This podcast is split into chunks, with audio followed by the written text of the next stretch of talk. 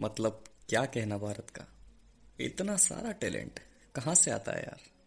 मुझे तो सोचना पड़ रहा है कि श्रोताओं के सामने इसको रखा कैसा जाए? कैसे रखा जाए? कैसे श्रोताओं को बताया जाए इस टैलेंट के बारे में? फिर वो कहते हैं ना, टैलेंट जैसी चीज़ कभी नहीं छुपती। छुपने से मुहावरा याद आया कि कब तक छुपेगी केरी पत्तों की आड़ में? कभी ना कभी तो बिकेगी भिंडी बाज़ार में।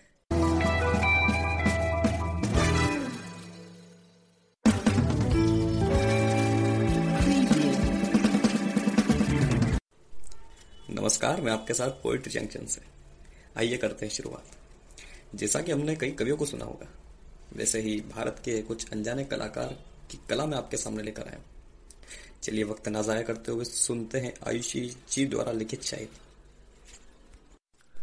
तेरी सलामती की दुआ आज मेरे लबों पे ठहरी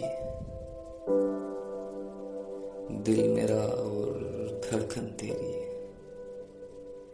कि तू कितना भी गलत क्यों ना हो, मेरे लिए तो आज भी ज़रूरी है। यकीन नहीं होता तो मेरे दिल से पूछ, तेरे हिस्से की मोहब्बत आज भी तेरी है। बहुत खूब। क्या लिखा है इसमें? बहुत खूब। चलिए आगे बढ़ते हैं। जैसा कि हमारा पहला एपिसोड है।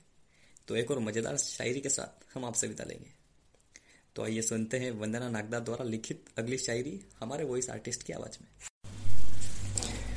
मैं शायर तो नहीं, लेकिन जब भी कुछ लिखने का सोचता हूँ, खोरे कागज़ पर भटका मन तुम्हारा नाम लिख देता है।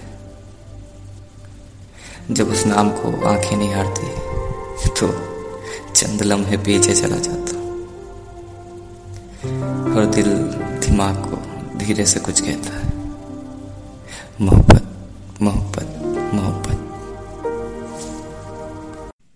चलिए अगले एपिसोड में फिर मुलाकात होगी। साथ ही नई शायरी और कविताएँ नए नए अंदाज में।